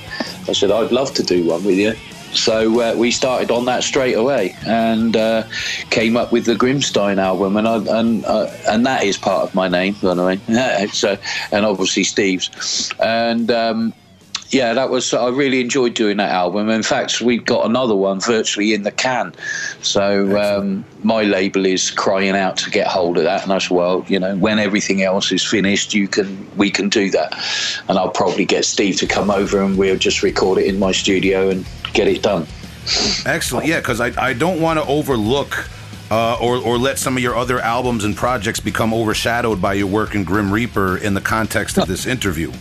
No, no, no, no, not at all. No, and it was a good album, and I enjoyed doing it. You know. Yeah, yeah, Although, absolutely. although we were sharing files across the ocean, it was, um, you know, because we we never actually got into the studio at all together. Um, uh, so that was that was something. Mm-hmm. But I think this time I'll have Steve over over here, and uh, we'll record. Uh, stuff in my studio. Well, record the album. I'd say we got, I think we got nine songs done. So maybe a couple more, and, and uh, we'll we'll be. Uh, I, I- there was one thing I, I found it extremely easy to write with Steve, and, uh, and and that's why we've got another one in the can. It's been in the can for a long time, but we've got one because I found it so easy to write with him. But um, yeah, so that's another on the bucket list, and uh, and obviously we have another one. I think it's coming out at the end of August in time with our tour to come out there. Excellent. Um, yeah, because I, I, you know, I just wanted to bring those albums up because it, it almost reminds me. There's a parallel. We interviewed on the show uh, several weeks ago a death metal singer named Matti Way, who's very accomplished, and he sang for a lot of different projects and bands and kind of one-off album releases and studio projects over the years. And I, I said his approach almost seems like. Um, uh, like like a vocalist who spread himself out amongst a lot of different producers and musicians.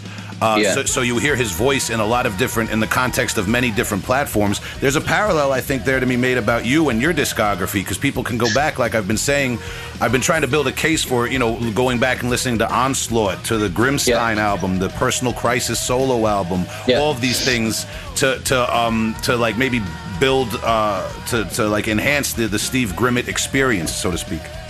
Yeah, I mean that's that's something that I'm thinking about doing as well. You know, doing a tour with uh, a completely new band, uh, especially to do Steve Grimmett. You know, so there'll there'll be.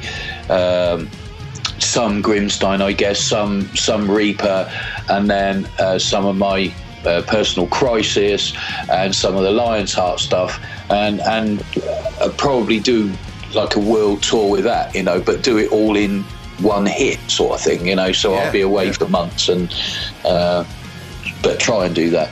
Okay, just get somebody to feed the dog. Okay. Yeah, exactly. Yeah, exactly, yeah. No, that- that sounds great. Um, and you know, again, like I said, I've just been trying to make the case for uh, people to check out other projects of yours that maybe they're not as familiar with as Grim Reaper. And Yeah. speaking of Grim Reaper, like we said, the 2016 Walking in the Shadows album. Can you tell us a little bit about um, what that was like? That experience going back and do was, was it like uh, intimidating to go back and, and do another Grim Reaper album, or like how did it feel? No, it wasn't actually. No, uh, it was, it was good. It was. Uh, Ian and I spent a, a fair amount of time working on what we wanted to do with this album. You know, was it to be another Grim Reaper album, or was it to be Steve Grimmett's Grim Reaper. So we decided Steve Grimmett's Grim Reaper, and it would sound like old Grim Reaper. And uh, and I think we successfully managed to do that. Um, it went down well. I have not seen one bad review for that album, and and it's all had rave reviews. Um, so I think we did the right thing, and uh, you know, uh, time. Well, no, time. Time has told it was very popular. So yeah, it was good. Um, and Ian and I earned money. That's always nice in heavy metal, but not guaranteed. It is, yes, yeah, yeah. Um, and you guys toured for for that album? Yes, we did. Uh, we toured. Um, well, we t- we did some touring. I, I, I'm sure we did the states. In fact, I know we did the states. Yeah. Um, I had, but I had a fill-in guitarist to do that, um, and uh, we did. Well, yeah. Then we did. Um, uh, South America, and that's when I lost my leg, and uh, so everything ground to a major halt. So uh, that was a pain in the ass, but um, yeah, it was. Uh, we didn't really fully tour that album. We certainly didn't tour it in in uh, Europe, but we have done quite a number of festivals and stuff. So it has made its way out there. But mm-hmm. uh, yeah, that was that was all down to me losing my leg in uh, in uh, South America. Is why we didn't tour the album as much as we should have done. Yeah, that that's uh, what I was getting at, and what I was um, building up to was that. So you put out the album "Walking in the Shadows," uh, the big comeback Grim Reaper album, which is received well, uh, and I think rightfully so by fans. You begin touring the United States. You move down to South America, then yeah. Uh, in Ecuador. Um, could you just maybe take us? I know it's been documented very well on social media, uh, but maybe just briefly sum up um, what what happened in Ecuador. Well, I before I left on that tour, for some time I'd had a, a diabetic ulcer on the bottom of my foot. Um, by the time we went out to tour in South America, it looked like it had healed up, and the hospital were giving me the thumbs up too. Uh, but uh, I, I must have done something to it. I don't know what, but uh, the first part of the tour was in Mexico. Um, we were there for 10 days and obviously the, the well the water's terrible out there and that's where i picked up the infection. Because uh, once we left mexico we went to quito in um, ecuador and that's when i started really getting ill. Um, and i could hardly walk and stuff like that. And you were doing shows like along the way the whole time while you're oh yeah, yeah. very yeah, yeah, under yeah. the weather. Yep yeah, and I did, but I didn't know. I was shivering like crazy, like really bad shivers, and now I know that's a sign of sepsis. So, um, you know, obviously my my body was be, was being poisoned, and and literally I was dying, although I didn't know.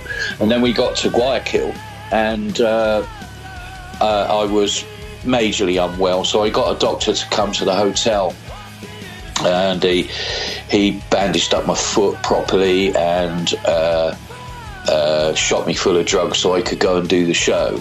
And um, uh, basically, I got on stage, and within four numbers, I had to sit down and finish off the t- finish off the the um, uh, set, and then we got a uh, an encore. So I did the encore, oh. which I, I managed to stand up on. But then one thing uh, I don't know if I've mentioned this yet in, in this interview, is the fact that wherever we play, we always look after the fans. After the show, we're going towel down, maybe change t-shirt, come out and take pictures and sign stuff with the fans. Always do that, always, always. And Guayaquil was no exception. Um, but we had to, uh, because I think they'd all stayed for that, and uh, they kept letting them out of the auditorium into our dressing room area. And they were signing stuff taking photographs and the doctor was he actually stayed and he was checking his watch and everything and i could see that out the corner of my eye. And he was like okay an hour that's enough you're going to the hospital. So uh, I was, okay I gave in went to the hospital. And that's all when it went uh, it, it, went uh, shit shaped really. Um, I got in and uh, it was just something else. It, it, it was it was it looked like a demilitarized zone inside the hospital, but it was clean. You know, so I felt confident that I was going to be looked after. Got taken up into the pensioners ward, and uh, that's when the doctor, she was a lady doctor to start off with, they basically cut my foot to, to pieces in an operation to try and get rid of the, the problem. Uh, And, just, just uh, quickly, when you say pensioners ward, could you just could you what what exactly does that mean? Because I was old. Oh, okay, so it's kind of like like for for elderly people or something. Oh yeah, yeah, yeah, Okay. yeah, yeah. Although there wasn't all elderly people in there, I don't, I don't get it. But Well, it might be elderly uh, in terms of what elderly means to that that country or that area. It may do, it Yeah. may do. I, I wasn't insulted. Uh-huh. No, okay, okay, I just I don't know if uh, a lot of people know that term pensioner, but go go Yeah. on, not to Oh, right, interrupt yeah. you. Not, so you're Yeah. you're in the ward and they're cutting up. Yeah, your in the ward, and uh, basically this this woman doctor cut my foot to shreds, and literally to shreds. Um, and then five days took all the uh, dressings off, and uh, I looked at my foot and I thought, do you know what? I do not want that on the end of my leg anymore. It looked horrible, and. Um, they decided then to cut me above, uh, below knee, um, and amputate, and um, I got taken into the uh, into the theatre and just given an epidural. So I was awake for the operation. So I didn't feel any pain, but I could hear them soaring through my bones, which I could tell you was not pleasant. Wow. And uh, and then five days after that, well, I nearly got home as well, but the airline stopped me from from travelling because I'd only had the operation done a few days before, and they don't they they insist on ten days, and that's any airline apparently. So uh, I had to go back to the hospital. Oh God! so you were all ready to yeah. go home, and then I was said- ready to go home. Yeah, 300 Oh. fans had turned up as well to see me off, and it was like, oh no. But anyway, uh, they, uh, I started. They they turned me over in the bed, and uh, my my stump hurt like hell. So they took the dressing off, and basically I'd got necrosis in the cut, which is a flesh-eating disease, and uh, so uh, I had another doctor then come and see me, and he, he said, I'm going to have to take you above knee. I was like, fine, okay, no problem. So uh, it was it was a little bit of a relief, really, because my grandfather died of um, gangrene. He was a diabetic, and he had his toe uh, nipped by a, a chiropodist, and uh, he died of, of that infection. Wow. Uh, and when you're diabetic, you cannot uh, have uh, an amputation because it spreads instantly to the next bit, you know, to the next part of your body. So uh, that's what I was worried about. I was I was then thinking about, do you know what, I'm going to die, and um, went in again into the theatre, and they did same thing. Put put uh, give me an epidural and and started sawing away. Where the femur bone is quite big, and uh, it's all hand saws as well. It's not bone saws. It, well, they're bone saws, but it's they're not electronic. They're they're like you know a push me pull you job. You know. wow. Goodness. And uh, you know, and I'm I'm digging deep as well because it's all going on, and I'm like, shit, you know, I've got to get through this. I've got to get through this. And uh, they got the saw stuck in the bone twice, and it- it's like I say, I didn't feel it, but it's just like you know, it's going on, and and oh, fuck, I tell you, the the will it took to get through that is unbelievable. And I suffered with post traumatic stress disorder, you know, like the soldiers do when they come back from war, or some of them. Yeah. And uh, I lost probably 80% of my hair. Um, I've been a bit of a mess since, really. Um, and that all sort of uh, came together. I lost my brother, um, my best mate, uh, in September of last year. And that, that brought everything to a head. You know, I've gone through all sorts of shit. Uh, mentally wise, you know, but I'm getting there. I'm getting over it all now, and uh, it is coming together. But uh, yeah, it was. Uh, oh, and then I had I had two operations after that. They they put a drain in the cut, um, and they knocked me out for both of those. Oh. Yeah, I mean, That's like, why have you done that? The only reason that I can see, or the only difference that I could see, was when I had the um, uh, epidural. I- I was only in uh, post-op for about 20 minutes. When I was knocked out, I was in there for two hours. So that's the only difference I can see. So I don't know. Um, but besides, obviously, hearing your bones being sawn off, it's uh, it's you know I'd rather have been knocked out really. But hey ho. Jeez. yeah. Well, So it was a bit of a nasty time, really. It was it wasn't fantastic, and then you know being in, I spent seven weeks in hospital after all that, and uh, I had no entertainment at all. Um, nobody spoke English, broken, but not not fully, and I couldn't speak Spanish. Um, and the only thing I had was I had my phone, and I could. Um, I had half an hour's internet a day. That's all you got on the freebie. Know? um, so I spent 15 minutes every day speaking to my family in rotation, and then 15 minutes finding out what the hell I could do to get back up on stage. And uh, you know, so I was looking at, at, at uh, different stuff, di- different uh, prosthetics, and all that sort of stuff. Um, and then uh, that all changed when I got back home to England. They, they sent me to a proper because we have the, the national health uh, system here, um, and it's all done for nothing. Well, you don't you pay into it with with your wages and stuff, but um, they, uh, they they they kindly gave me a leg for that uh, with this with this uh, company in um, in Oxford. So uh, yeah, and that's and I'm still learning to walk. Would you believe? You know, and it's uh, it's what two and a half years now, and I suppose two years since I've had the leg.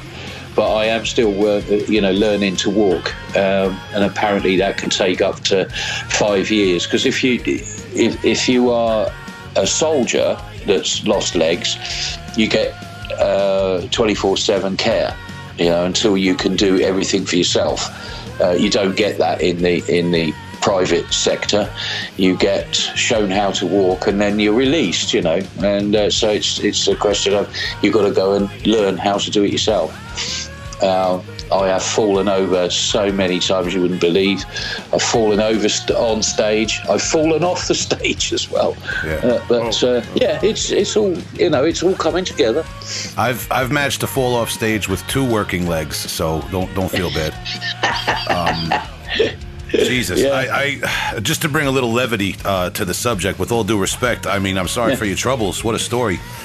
Um, uh, amazing and amazing to me that you're still in the hospital recovering, and you're using half of your internet time a day to research how you can get back on stage. Like Yeah. it's not even a, not even a question of if I'm, I'm going to get back on stage. It's how.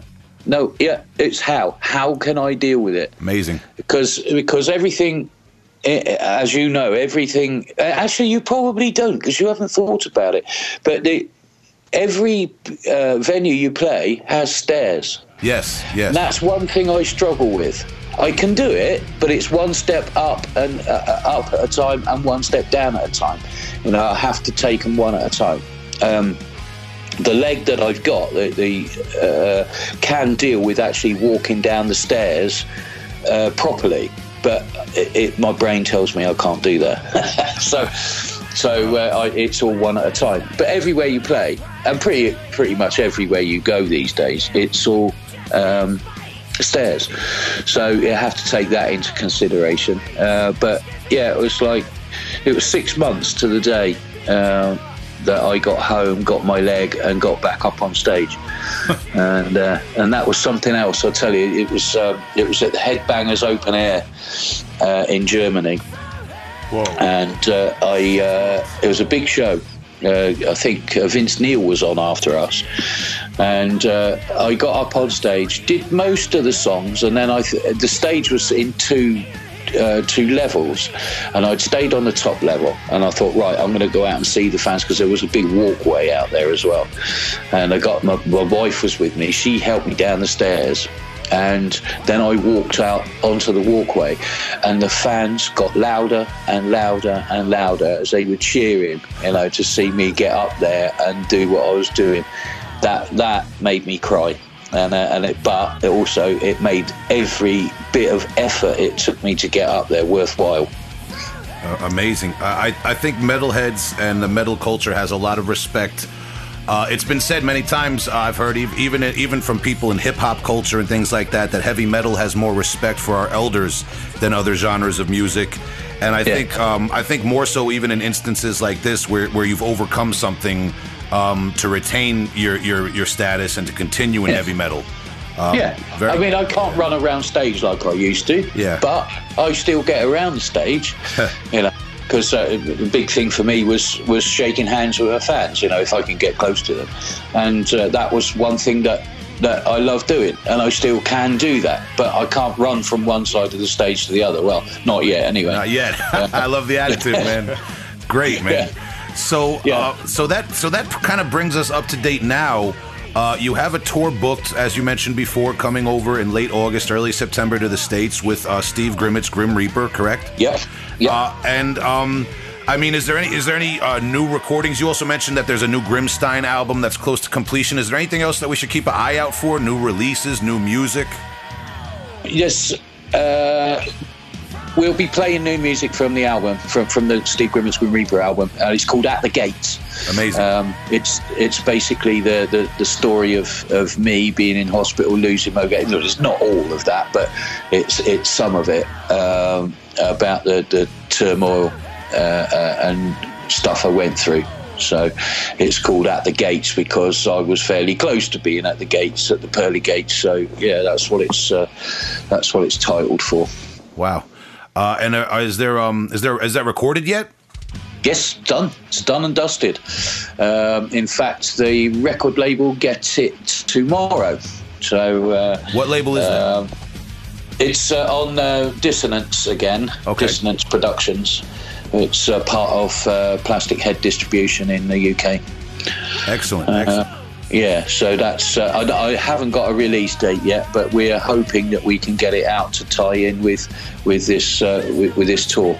So I'm, I'm sure they can do it. They've got everything they need. There's there's no reason why they shouldn't. So Well, we'll be watching, and as I said, we're going to be promoting that tour and any other um, promotion or music that comes out around that time. Uh, Cool. when, we, when we try to get this interview out in a timely fashion. And Yeah. speaking of time, uh, you've already been so um, hospitable to us with your time, and we really appreciate your time and want to be respectful of it. So at this point, we're going to start winding the interview down. Okay. and I don't mean to put you on the spot, but we usually ask all of our guests to recommend one fairly recent release and one older classic release uh, to the listeners. Um, if you could do what, that. what of, of mine or somebody else's? Uh, usually of somebody else's, Somebody not, else's, not okay, necessarily, not necessarily even heavy metal. Just something, No, okay, something yeah, for people um, to, to research and get into. Okay. Um, Last in Line, Dio, is a, an older release, which is uh, fantastic. And, and I think, well, I, I, I think that's Dio in, in all of his his guys and, and, and fantastic vocals. Uh, still sorely miss the guy, really do. Um, yeah. we're uh, we're we're certainly worse off by losing him. But um, uh, new release, um, yeah. I tell you what, I, I uh, check out uh, Satan's Empire. Now they're not a massive band, but uh, they, they're bringing out one uh, called Hail to the Empire. Uh, I'm recording it at the moment, and it's it's a really really great album. So uh, check that one out. It's not out yet, but um, it's one worth checking out. Okay, and what? Uh, I mean, not to box them in, but stylistically, how would you describe them a little bit? heavy metal to to its absolute core. All right. You know, they are they they were in the eighties and they are still this you know to this day and uh, they're a great bunch of guys. They deserve a bit of a kick, you know. So this, this is a legacy band with um with a history. Yeah. Oh yeah. Excellent, excellent. Um, and just quickly, you did mention Dio. Uh, what's your opinion on the Dio hologram concerts? Forget it. The guy's dead. You know. Mm-hmm. Well, I, I, I don't get the whole idea behind that. You know, I really don't. I certainly wouldn't go and see it. Um, uh, maybe people, well, people do. I know. I think because I think it's been quite successful, hasn't it? But I I, so. I just think you know the, the, the we should enjoy what he did for us. Not uh, uh, uh, and I, I I don't know. I'm in two minds about it really, but. Uh, uh, I hope they don't do it again. yeah, I, I feel very conflicted about it. I have the same kind of uh, gut reaction of not not liking it, not thinking it's respectful. Um, Yeah. But then some somebody did make an argument to me in conversation that for you know if you wanted to bring your kids there to to to show them you know the legacy of Dio, like I guess there's an argument that can be made that um that younger generations could benefit from it somehow, you know. But I, Well, I, yeah, yeah, yeah, they could, I suppose. But then there's all of his videos that they, they could Yeah. watch. But you know, so I don't know. I don't know. I, like you say, I'm conflicted about the whole thing, really. So, um, yeah, Me too. It's a But I. I just wanted to get your opinion on that. It's a complicated issue. Um, but Steve Grimmett, thank you so much for your time and your wisdom and your patience with the Heavy Hole podcast. We really appreciate it, man. Double Oh, no on problem patience. at all. It's been, it's been a pleasure. Yeah, uh, absolutely. And we look forward to seeing uh, Steve Grimmett's Grim Reaper in the States uh, late August or early September. We'll get that New York date and we'll share all the information on the social media. Uh, Cool, And yeah. Steve, just anything else you want to share with the listeners and the fans? Anything you want to say um, in, in passing or anything like that? Yeah. So I, I'd like to say to the fans and the people that are coming to see us and the people that have seen us, thank you for your continued support. And thank you for all the well wishes that, that I had, you know, when I was in hospital and and uh, and getting myself back up on two feet. Um, and I'll, I'll never forget any of that. So thank you very much indeed. Love you all.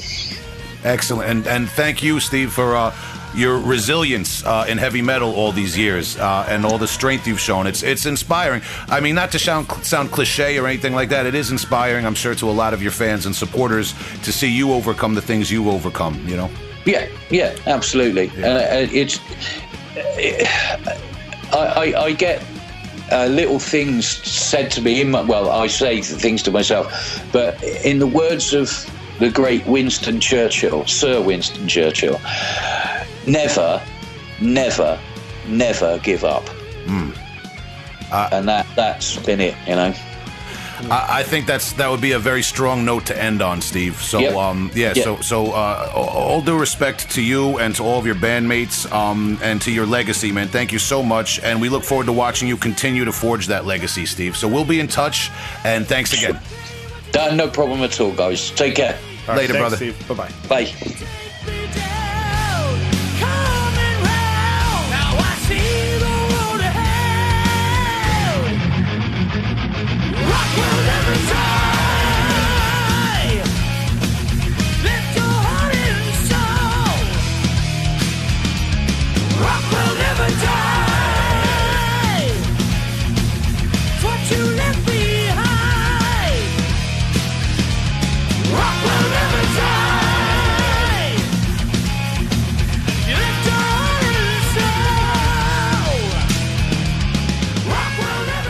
Ladies and gentlemen, there you have it. Really important interview for me. I got a lot out of it, and we thank Steve Grimmett so much for his time and his patience. Uh, you know, we're not going to talk again about the techno- technical difficulties we had, but obviously we had them, and we explained that. Uh, and Steve Grimmett was so accommodating to us. So, uh, what a great interview! And we just, uh, again, we urge all of the listeners to go back and check out his discography and all these releases we spoke of. Steve Grimmett's Grim Reaper album that he had put out, Walking in the Shadows. I listened to that on the way to recording this. It's fantastic. A lot of fantastic heavy metal and hard rock uh, to be found in his discography. And um, keep your eyes open for that Steve Grimmett's Grim Reaper U.S. tour uh, coming over here stateside late August, early September, and the new Grim Reaper album uh, entitled "At the Gates." That's uh, they're trying to get it out in a timely fashion.